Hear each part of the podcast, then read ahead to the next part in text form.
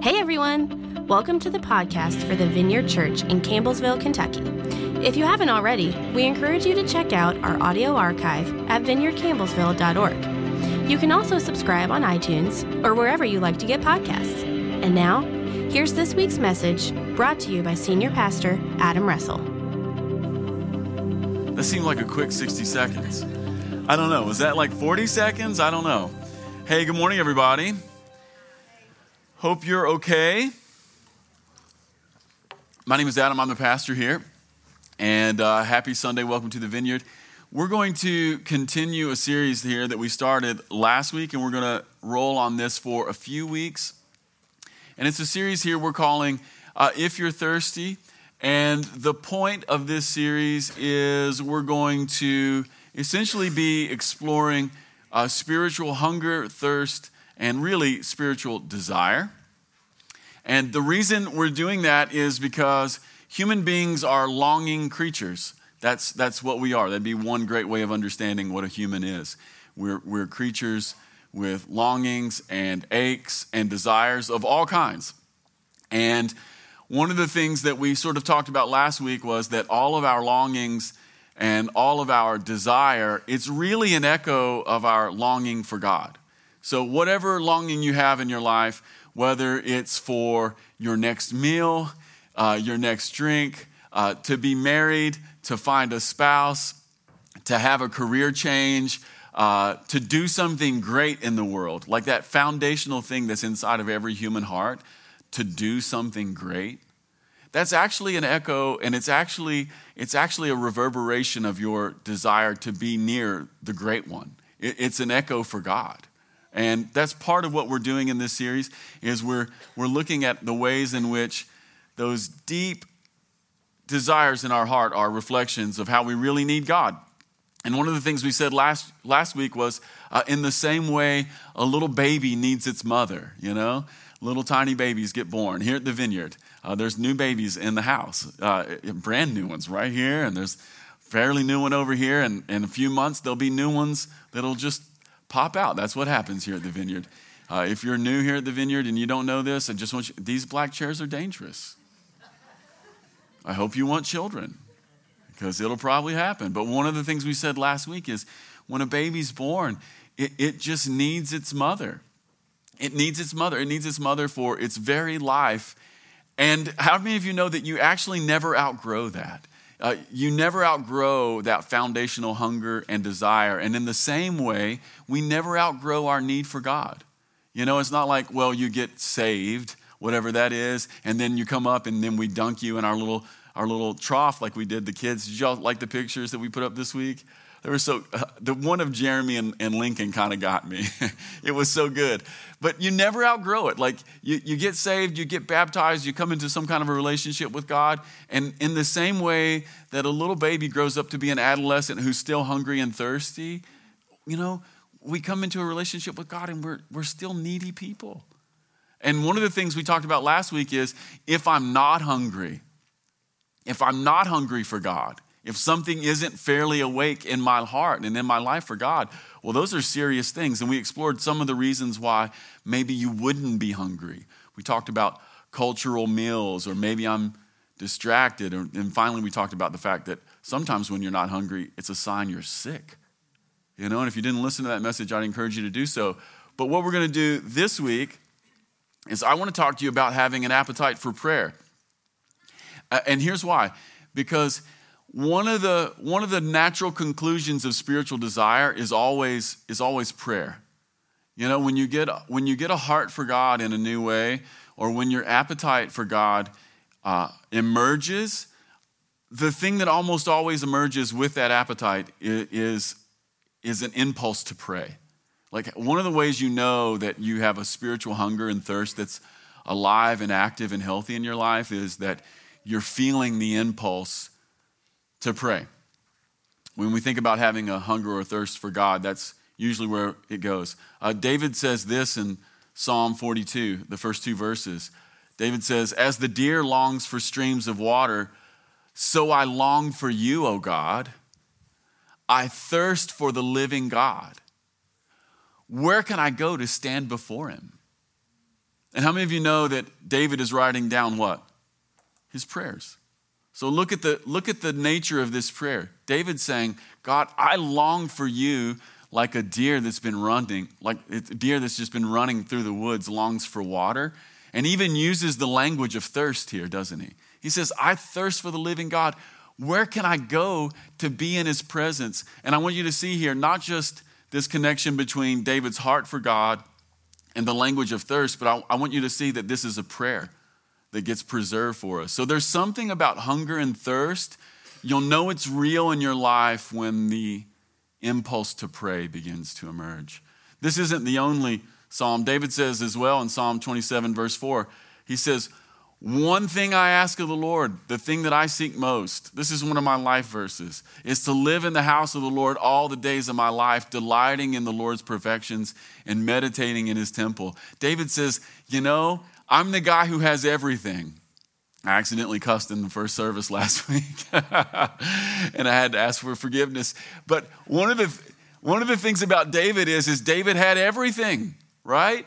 And what is the what is the guy who has everything? What does he pray for? He prays that he could be near to God. You know? This is this is a sign of hunger and thirst and it shows up as prayer. That's how we know that something is alive in our hearts. The impulse to pray. Well, here's what I want to do this morning. I want to read several verses that are about prayer from Luke 11 this morning. And I want to talk to you about having an appetite for prayer. So, Reese, we're going to look at about 10 verses here. And I want you to understand that everything we're going to read this morning in this little section, this is Jesus' teaching on prayer. So it goes like this Once Jesus was in a certain place, could have been anywhere. And as Jesus finished, one of his disciples came to him and said, Lord, would you teach us to pray just as John taught his disciples? And Jesus said, This is how you should pray Father, may your name be kept holy, and may your kingdom come soon. And give us each day the food we need. And forgive us our sins as we forgive those who sin against us. And don't let us yield to temptation. Then, teaching them more about prayer, he used this story. This is actually really important. This story goes with that little Lord's Prayer thing. He says, Suppose you went to a friend's house at midnight wanting to borrow three loaves of bread, and you say to him, A friend of mine has just arrived for a visit, and I have nothing for him to eat. And suppose he calls out from his bedroom, Don't bother me. The door is locked for the night and my family and I are all in bed, I can't help you. But I tell you this though he won't do it for the friendship's sake, if you keep, if you keep knocking long enough, he will get up and give you whatever you need because of your shameless persistence. This is actually very important. And so I tell you, keep on asking and you'll receive what you ask for. Keep on seeking and you will find. Keep on knocking, and the door will be open to you, for everyone who asks receives, everybody who seeks finds, and to everyone who knocks, the door will be opened. That's our text this morning. I want to talk about prayer. And I want to start by saying that prayer is the language of desire. That's how you know that something is alive in your life is you have this desire to pray because prayer is always the language of desire. And when our spiritual hungers and thirsts are awakened, uh, prayer will always be the sign. We see it in David. We read those verses. But we also see it in the disciples this morning. Uh, Reese, if you can put verse 1 back up. Uh, you, see, you see the disciples coming to Jesus, and they say to him, Lord, would you teach us to pray? That's something, that's something for us to pay attention to. We see it in David, we see it in the disciples, and, and here's basically what's happening at this point. The disciples are following Jesus. They come to him, they say, Lord, teach us to pray like John taught his disciples. And if you'll, if you'll allow me to maybe archetype this passage for a moment, uh, it goes something like this.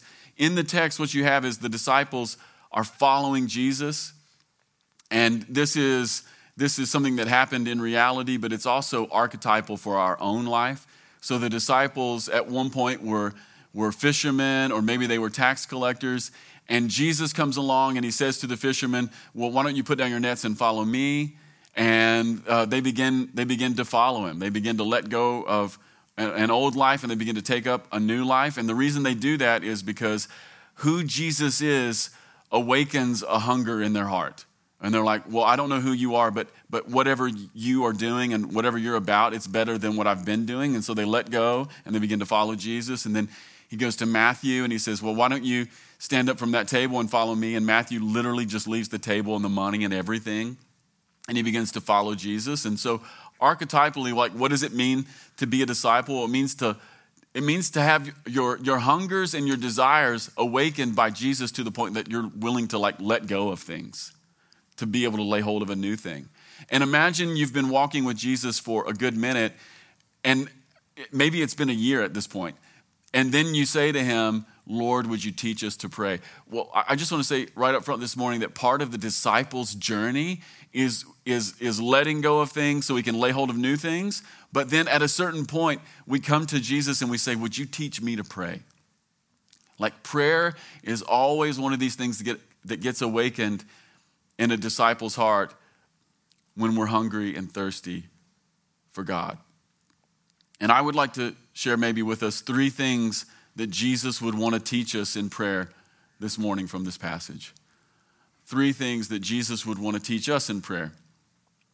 Uh, the first thing that Jesus would want to teach us in prayer uh, is this it's that the burden of prayer is something we carry together.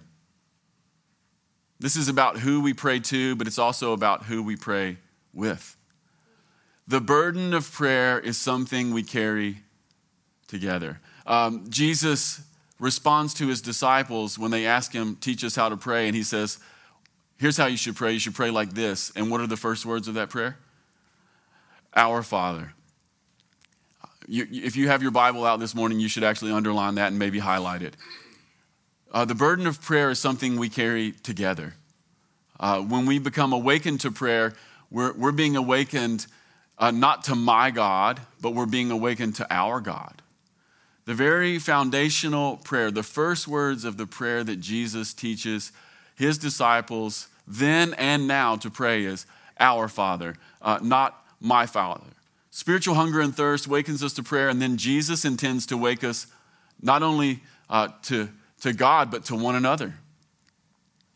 This is how it works. And by the way, this flies in the face of Western individualism uh, because we've been conditioned to experience and expect that the ultimate good is the individual.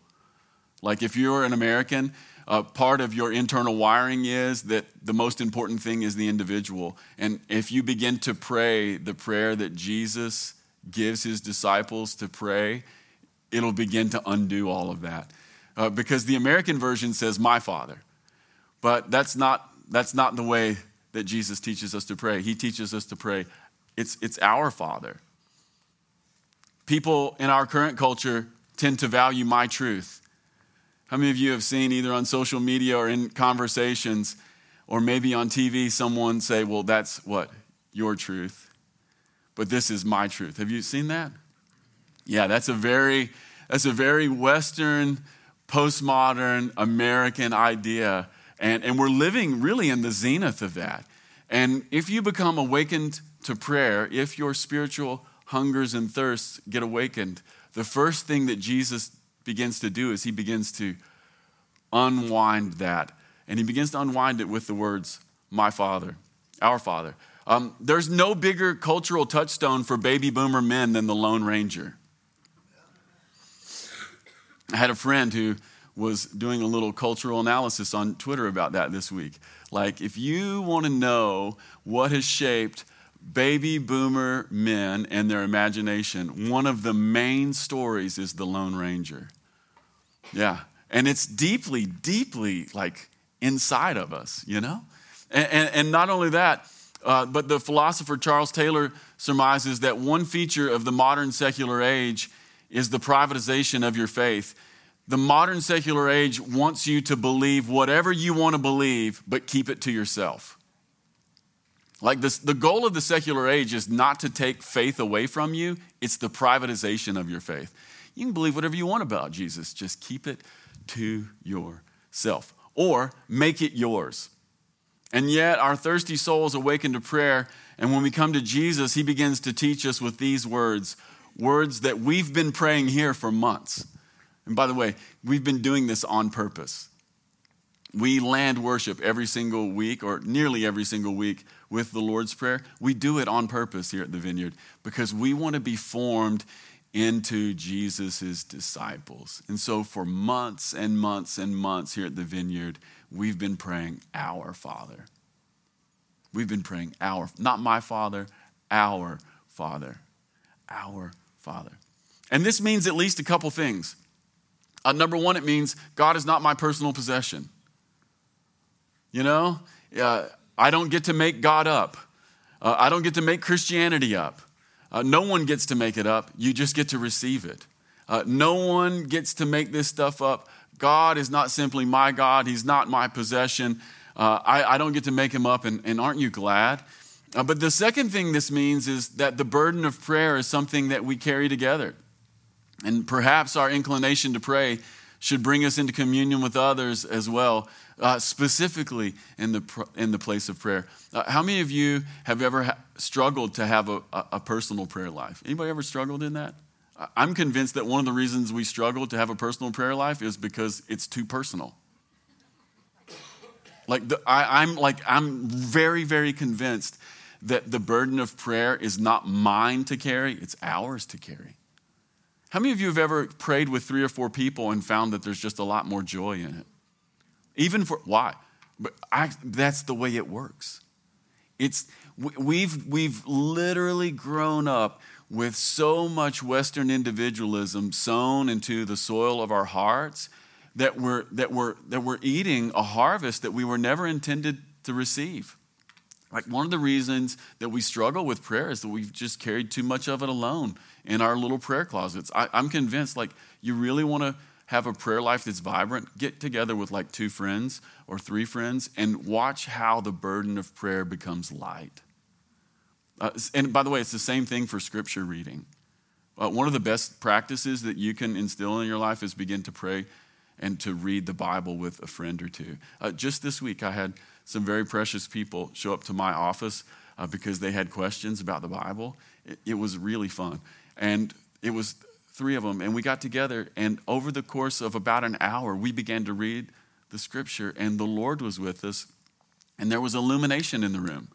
And it, it, there was illumination in the room, and here's what's wonderful about it I didn't prep. I didn't prep anything, and the illumination wasn't primarily coming from me, it was coming from the very people who said they had questions. Why? Because the burden of prayer and life with God is it's, it's our Father. It's, it's ours together. My spiritual hunger and thirst will bring me not only to God, but to my neighbors. That's what Jesus shows us. And the other thing he shows us is this that more individualism isn't going to satisfy my thirst. More living into my own private dreams isn't going to satisfy my heart. More living for myself isn't going to lead to a vibrant and deep life. It's our Father. Uh, number two, things that Jesus wants to teach us about prayer. Number two, bread for a friend. I actually think this is huge. Jesus is showing us who to pray for. So the disciples say, Jesus, would you show us how to pray? And he's like, Well, here's how you should pray. And then he tells this story. I just want to quickly retell you the story because when you read it the first time, it can be a little confusing. So we'll just role play this out for a second. Jesus says, There's this guy and uh, the guy is Justin. Everybody look at Justin. He's got a nice shirt on this morning. And Justin goes to his friend's house, uh, Richard, who also has a nice shirt on. And he knocks on the door, and Justin says to Richard, I've got another friend who has come from out of town. You need to get, Richard, you need to give me some bread. I don't have any bread for this guy. And Richard's like, I love you, Bubba, but I'm not getting up. My kids and I are already in bed. Go away. But Jesus says, because Justin is so shameless, he won't quit knocking. And Richard doesn't get up for friendship, but he gets up to make Bubba quit knocking. And, and Jesus says that Richard gives Justin everything that he needs for his first friend. Does that make sense? Like, that's the whole story. Uh, by the way, this is Jesus' primary teaching on prayer. So, the, the primary prayer that Jesus gives us begins with Our Father, not my Father, Our Father. And then the primary teaching that Jesus gives us about prayer is who to pray for, not just who to pray to.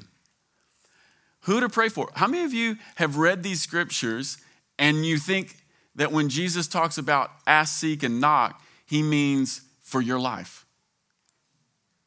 I read this scripture about ask, seek, and knock my whole life thinking that Jesus was mostly wanting me to ask, seek, and knock and be persistent in prayer for my life. That's literally not what he is teaching. He is not teaching that. He is saying the ask, seek, and knock and the shameless persistence is me on behalf of my friends. So Jesus is teaching us who to pray to, but he's also teaching us who to pray for. Look around the room.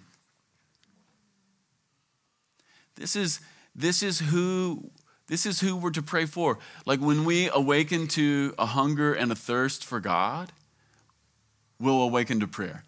And when we awaken to prayer, we awaken to our neighbors. And when we awaken to our neighbors, we're awakening to pray for them. Like primarily. So many things here. Jesus places hospitality and bread at the center of his teaching because there's something about prayer that's deeply connected to our heart appetites. By the way, did you notice that in the story that Jesus teaches this morning, that it's a story about food. Right?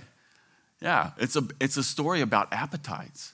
And, and I just want to say one more thing about this little story that Jesus teaches. In the, in the first century Near Eastern culture, hospitality wasn't just a high value in the culture, it was required. So you can imagine a culture where there is no Kroger and where there is no Hilton and there is no urgent care that when you're traveling, uh, and by the way, traveling would have been dangerous. You would have been exposed to not only the elements, but the potential for roadside robbers, you know? So imagine traveling with your little family, and imagine you show up to a town because you can't get to where you're going. Maybe it's a couple days' journey, and everything's on foot, and, you know, you're just, you're vulnerable, right?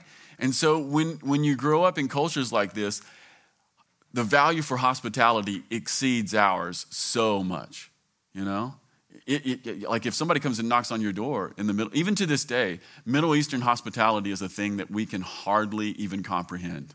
Like I, I promise you today, if you were drop, dropped off in, in, in Jordan or some Middle Eastern com- country, uh, you would be received in ways you have no idea. And, and you'd be like, I don't speak their language, and we have different cultures, and you'd be, because it's just so ingrained in the culture. And so this is a little bit hard for us to get. And Jesus is saying, like, this is the essence of prayer. Like, there's something about prayer that is about hospitality for others.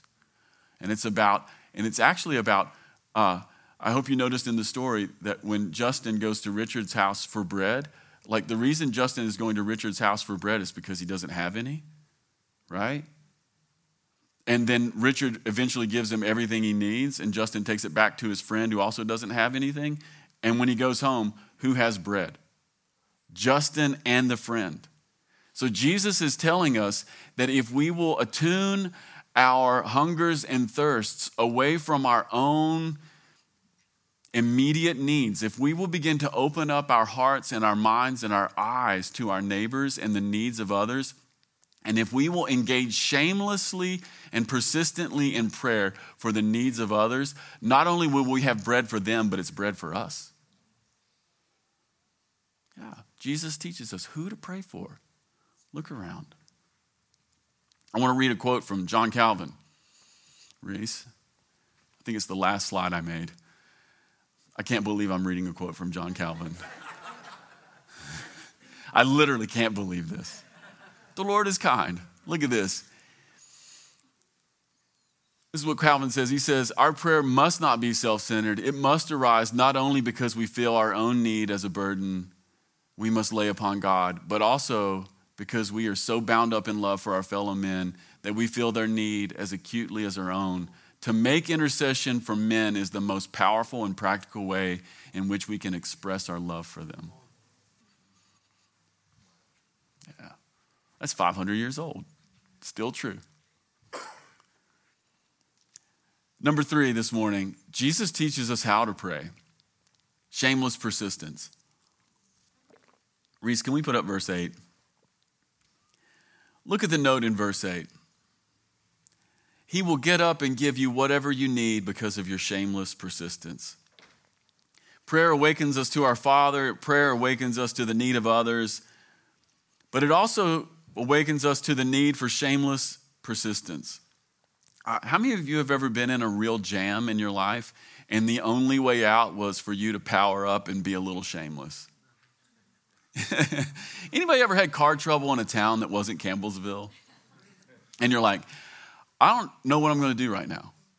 You know? And then what you have to like power up and you just go, I'm just going to go into this gas station and ask somebody to help me. Anybody ever had to do that? And you're like, you're just, you feel like you're breaking all these cultural norms. You're like, you can just, there's like some guy who's just trying to take his kids on vacation and you're like, I, can you, I, this is annoying. I know you don't want to do this, but do you have jumper cables? Like, I'm sorry that I'm that guy. Or, or you know, maybe, maybe you've, you know, had your car like blow a tire on the middle of I 65 and, and you're out there just like waving for any kind person. Yeah. Yeah. You know, if you get desperate enough, it, it forces you into a place of needing to get bold. I was thinking about this this week. Um, one of the places I've traveled to the most in my life is Peru. I've probably been, I don't know, 15 times, uh, maybe more. And uh, Lima is just this tremendous city in the middle of Peru. It's like 11 million people, it's bigger than New York City. And one of the things that you'll encounter over and over again in the streets of Lima is shameless persistence. I was thinking this, this week about the street children in Lima, Peru they have no problem. They have no problem coming up to you and asking for whatever it is they need. Like it's it's not even it's not it's not even it's it's nothing. It's just the way it's it's what you would do, you know. And it's it's overwhelming when you first go. You're like, I can't believe I just can't believe it. And the reason they have no problem asking you for whatever it is they need is because their need is so great. Like shame's just out the window, right? Like we just it's not even a thing.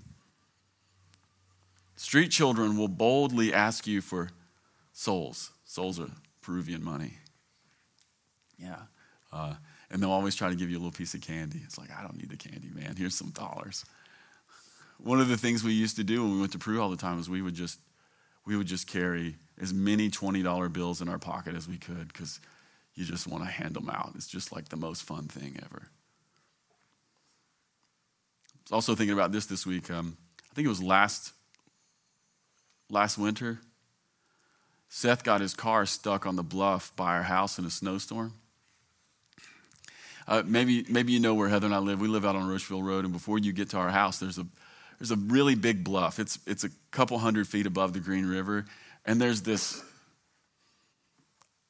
you know, like roller coaster type hills. And then it comes up, and it's, and it's everything about it is blind. Like on a perfect sunny day, it's a dangerous road, right? And I, am in bed and I am asleep, and my phone starts buzzing, and it's it's midnight, and it is snowing sideways outside, and it's Seth, and Seth is, you know, uh, hey dad, can you can you help me? And I'm like, where are you at, and what do you need help with? He's like, Dad, my car's stuck on the bluff, and you know it's too much snow or whatever.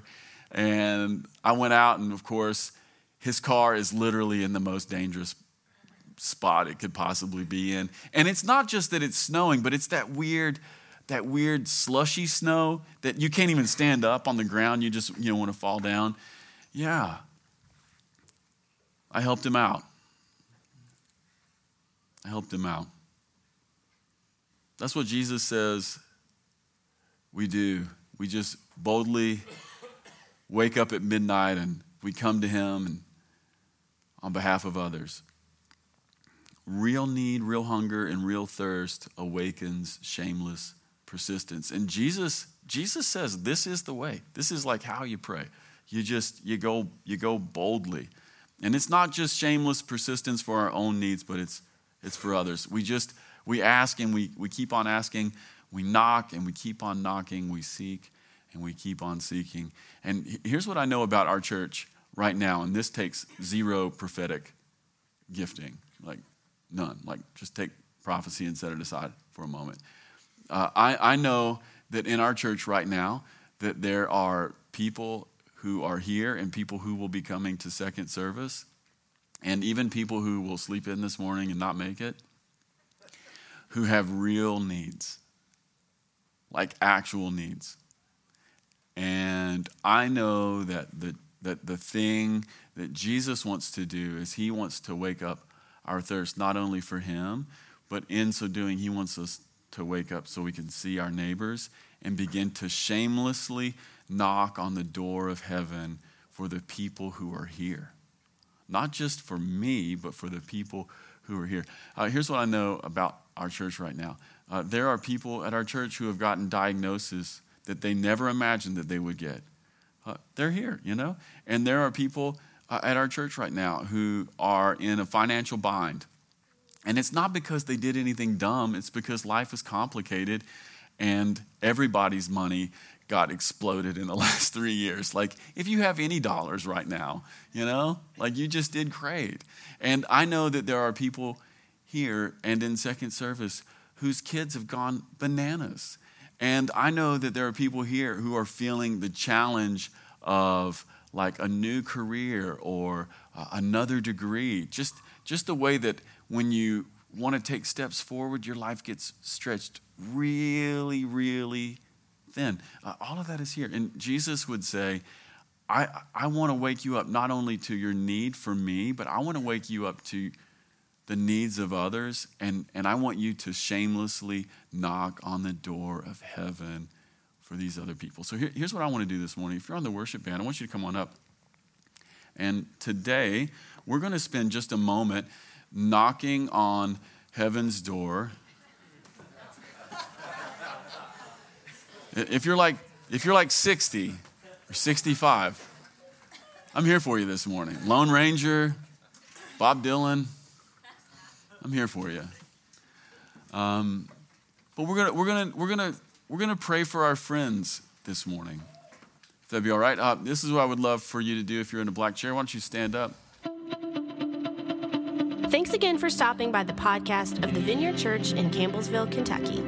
If you'd like to keep up with what's happening at the Vineyard, you can follow us on social media. Until next time.